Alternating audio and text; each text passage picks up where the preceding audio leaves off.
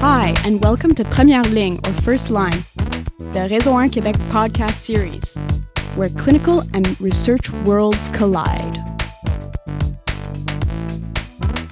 My name is Dr. Emma, and I'm your host. I'm a family medicine resident, clinical researcher, and sometimes a patient.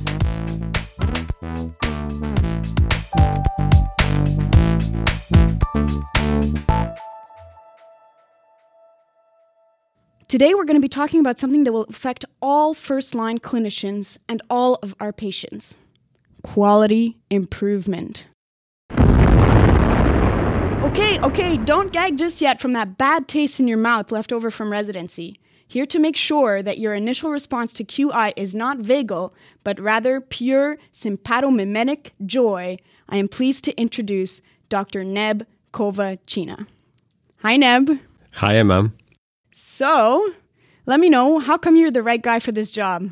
I'm a family physician and I work here in Montreal. And I'm also quality improvement uh, program director at the Department of Family Medicine at McGill. So I graduated from University of Toronto in Masters of Health Administration, where I worked on quality improvement. I am also involved in quality improvement initiatives with other Quebec universities, and we work together on building a quality improvement program for all primary care physicians and clinics in Quebec. Amazing. Do you have any conflicts of interest to declare? No. Me neither. Let's dive into our first case. You just finished residency and you're new into practice. You have a young baby at home and you need to make it for daycare pickup by 5:30 p.m. sharp. Otherwise, those daycare workers and other parents are going to give you a sideways look. Not that this is my life or anything like that. You want to figure out how to most efficiently book your patients so that you're doing the good clinical work you were trained to do, making decent money, and getting out the door on time without having to write notes in your sleep. Sound familiar? Can QI help us with this? Yes, Emma. What's important to understand in quality improvement is that it can be done at a personal level. So, as a young physician or resident, even, you can look at different things to improve the way you function and how you book your patients, how you're organized in your clinic. When we finish our residency, we are sometimes faced with the reality of medical practice, which uh, we don't really see uh, as a trainee, we sometimes have the impression that things cannot be changed, but in fact they can. So it is important as a clinician to have a role in that change. So in residency, we learn the plan, do, study, act. Am I correct in yes. saying those are the steps of quality improvement? So just tell me. So okay, let's take this example and let's just hash it out because I want our listeners to come home and say, okay, I'm going to do this. So what's my planning? What's my planning here? So your PDSA cycle is actually uh, an ana- analysis, uh, kind of a scientific approach on every change that you make. So that's why the P part has a predict prediction uh, element to it, where you're doing a test on a hypothesis that you think is going to bring a positive change, and you have to prove it with some sort of measurement. My problem here is that I'm not getting out of the office. Is that a good enough definition? Yes, and it can start like that your goal then can be defined based on your problem. So your goal in in in this case can be that you want to have uh, an eight hour long working day instead of ten hours right now. Am I right? Yeah, that's right. Okay, so my goal is to have an eight hour working day. Um, now, what do I do? So then, if uh, you're looking at the number of hours as your measure, that's going to be something that you're going to have to keep track of. So you're going to keep track of how many hours are you actually working every day in order to know that you're making positive change or not. So this is all in the plan. Is this all in the plan part? That's that's all in your definition of the problem, what your outcome measure will be, so number of hours, and then you can do PDSA cycles on different changes that you want to implement. So I have a vague memory from residency that you have to have an outcome measure, and then maybe you would have a process measure, and then like a balance. Like maybe here the balance would be that I make less money if I uh, have an eight-hour working day. Exactly. So it's all about the the the compromise and the effects on other spheres, right? So if you are looking at what's the negative effect of your change, then it will be to look at how much money do you make per day uh, are your patients happy with the wait times? Maybe you're going to have to see less patients per day. So maybe you're going to have to check how many of your patients are showing in the urgent care clinic. And that's going to be your balance measure to decide if your change is good or not. Uh, and for example, your process measure can be how many times did you book less patients? And so you know that your change is happening. You need to establish your uh, your measurement plan. So what are you going to be looking at?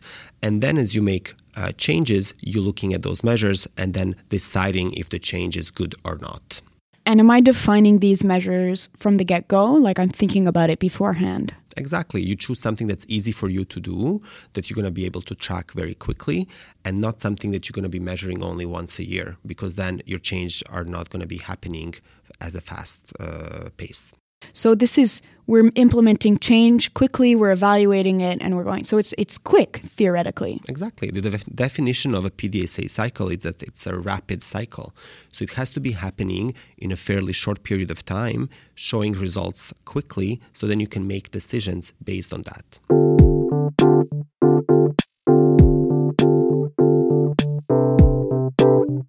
Why is QI important? Why do we even have to spend time on this in residency and as clinicians? I mean, we're overwhelmed.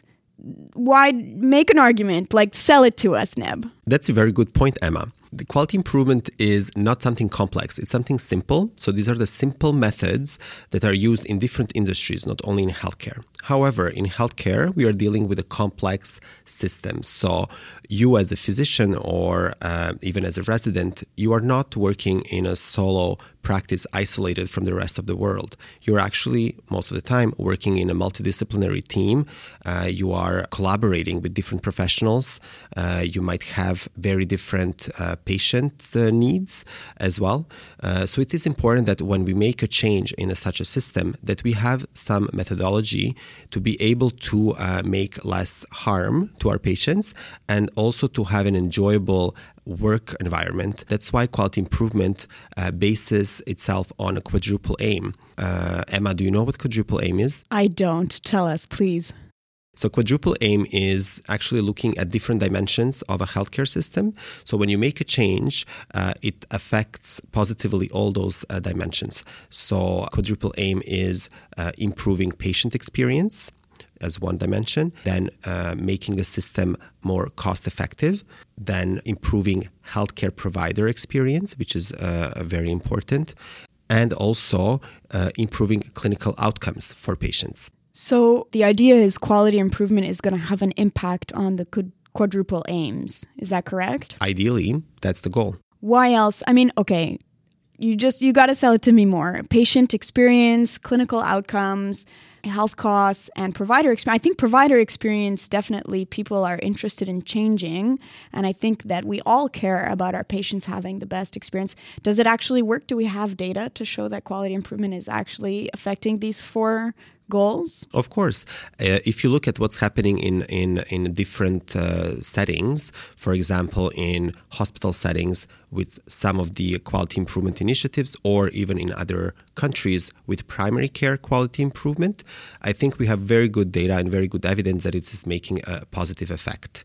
Now, why do we need these methods, PDSA cycle model of improvement? It's to have some sort of structure so when we are dealing with the larger changes or more complex changes in a team environment, that all the team is following the same structure uh, and following the same idea of what quality improvement is. So it's a simple model, but applied to a more complex uh, system.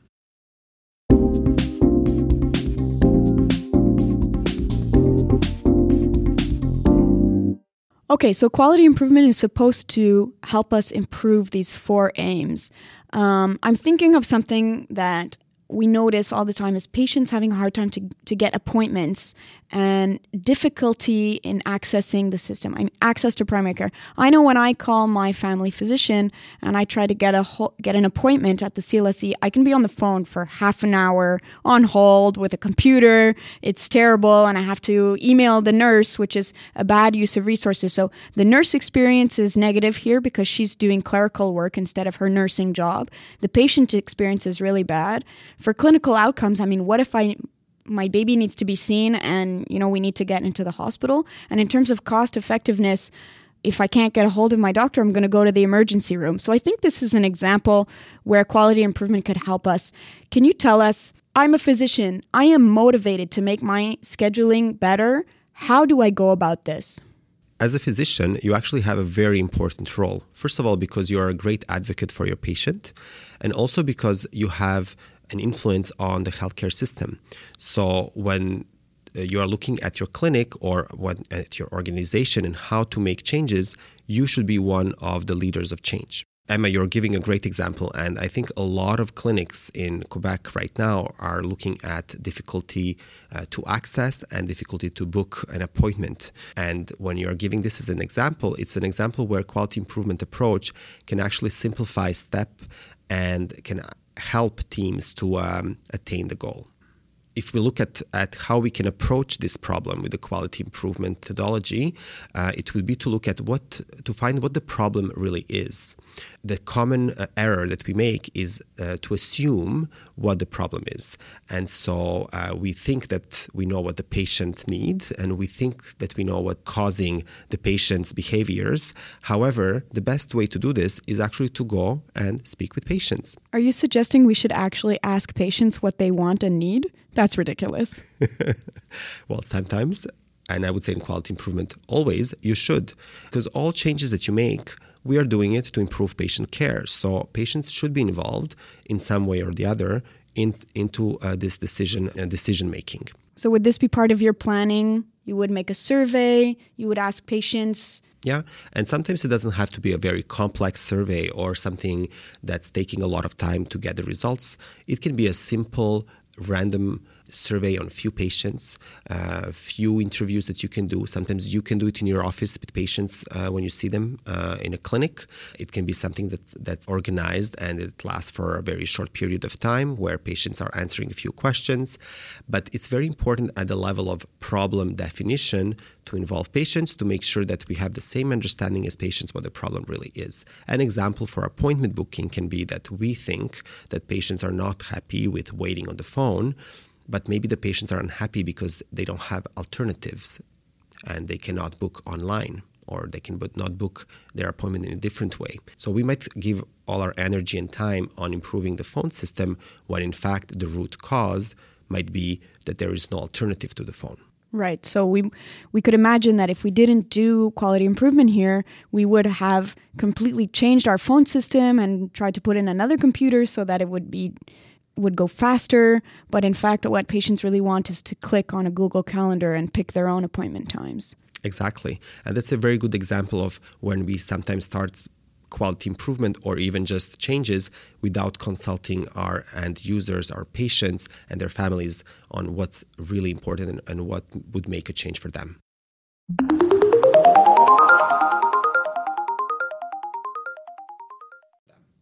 So, this example is more complex than the first example we've given because here changes don't only depend on you, the physician, they depend on your administrative staff, maybe even your nursing staff, um, maybe even the EMR people that you're working with. How are we? I'm just a lonely clinician. How am I supposed to make this change? Well, I think it's important that physicians like you, Emma, who are finishing and starting your practice and who have some background in quality improvement, or at least they know the resources for these initiatives, uh, that you take the lead. Why? Because up until now, in primary care, in family medicine in general, we have very uh, few physicians who have experience or who have done quality improvement projects. Uh, so it's going to be a slow change, if I can use that word, but it's going to be uh, really uh, the role of new physicians or um, graduates uh, from our university programs who will bring that change to their teams. It's very important that the physicians are actually leaders in this because we have, like I said, a perspective that no one else has in the system. So we really have to be uh, at the front line in quality improvement. I completely agree with that. But, and I'm going to play devil's advocate for our listeners here. Yeah, I was trained in quality improvement in residency, but I do not feel equipped to spearhead a change like this. Who's helping me? Where can I get help? Um, how do I go about it? For any clinicians who's interested in quality improvement, there are a lot of online uh, tools to help them uh, lead a change. There is international organizations such as Institute of Healthcare Improvement uh, that offers online modules and online tools for clinicians to run their uh, quality improvement projects or change. And also at the provincial level, uh, we are trying to collaborate with other universities to build something that's going to be accessible to all physicians. We have, for example, right now a working group with Collège des médecins de famille du Québec and other important players such as Réseau 1 as well, where we are trying to build tools for clinicians and offer training for clinicians who are interested in quality improvement. I personally believe that every clinic, every practice should, should have at least one physician leader in quality improvement who will be able to help colleagues in running these quality improvement projects. So, this is an ideal scenario where we're imagining all the GMFs around the province have at least one physician and maybe other allied health professionals who are trained and feel that they have enough uh, resources to run quality improvement initiatives in their clinics. That's the goal. Yes, Emma, I think this would be ideal because it will really bring physicians uh, as leaders in this important uh, part of our practice, but also to have a key person locally that will be able to uh, lead uh, projects and help the teams, and not someone who's outside the, the clinic, outside the GMF.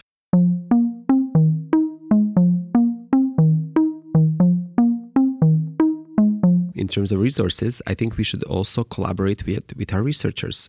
Uh, there's a lot of knowledge and a lot of skills in our research departments in universities, and that can provide a, a lot of help for clinicians to start off with quality improvement. Some of our listeners may think that research and quality improvement are not the same thing. What's your thought on that? Uh, for sure, quality improvement has a different approach, but we are all looking at the same goal to improve the care to the patient and to improve uh, our way of uh, functioning on everyday uh, basis. I would say that research sometimes can um, scare the clinicians uh, who have no time or they feel like uh, they're already pulled in all directions. But quality improvement can be an easy way to uh, uh let clinicians know what research can be and then prompt them to do more complex projects that could be research. But for sure, quality improvement is at the basis locally based and looking at uh, data from your own practice rather than looking into uh, changing a system in, as a whole. Something that's generalizable. I'd say that you've beautifully articulated there what Réseau Quebec and other important actors have defined as a continuum between quality improvement and research.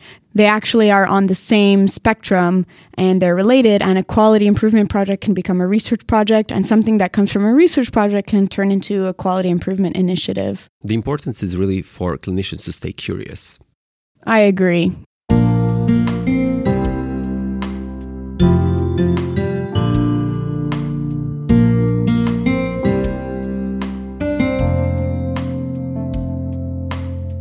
I just wanted to add one thing that if clinicians are looking for help, Réseau 1 Quebec is a really good place to start. And as Neb alluded to, there is a lot of collaboration going on right now between Collège des médecins famille and other important groups and all the PBRNs, which are the practice based research networks that are based within the universities. But for clinicians who are working in the community, you can reach out to us and we can help you get started. And maybe even something that you think that you need to work on locally is actually a priority for the whole province. So, this question of appointment booking, maybe you want to change it in your local context. And quality improvement is great because it helps you exactly find those things that are specific to your local context. But perhaps there are things that are going on provincially that you can get inspired from what other teams have done and get help to implement change in your own context. Exactly, Emma. And that's a very good example is even if we know that there is a good evidence the research supporting a certain change in practice, you have to do quality improvement to test it at home because it, every context is different, and quality improvement really takes into account your local uh, reality. So I think, I hope we've done a good job of convincing our listeners that this is actually a tool that is going to help them change their practice and make life better for their patients, improve patient experience, patient safety, all these things. A little birdie told me that it's also something we're going to have to do anyways, right? You're right. Um, quality improvement has been recognized and it's been included in family medicine CanMeds in the past few years. So it is part, now part of the curriculum in family medicine. As, as you know, Emma, we see and hear more about quality improvement more and more in the residency programs. However, it's slowly also taking place in the community clinics and in the in the larger community in family medicine. And the Collège des Médecins du Québec have made steps to include uh, quality improvement, or how they call it, self evaluation, self reflection, as part of mandatory credits that all family physicians are going to be uh, needing to do. So, this is going to be part of our mandatory continual professional development. Exactly. So, we better get good at it now. Yes. Thank you so much, Dr. Kovacina, for being here with us. Do you have any final words of wisdom that you want to leave with our listeners? I would say that's what, what's important at this moment is really not to be afraid and really to try to test things. Don't uh, get trapped into uh, the impression that uh, the medical system and medicine in general is something that's uh, stuck in time and impossible to change. Everything is possible to change. You just have to make commitment and you have to be positive with your team and with your um, colleagues into building a better healthcare system. So get inspired, think outside the box, work with your colleagues, and we're going to change the health system. Thank you so much, Dr. Kovacina. It was a pleasure. Thank you, Emma.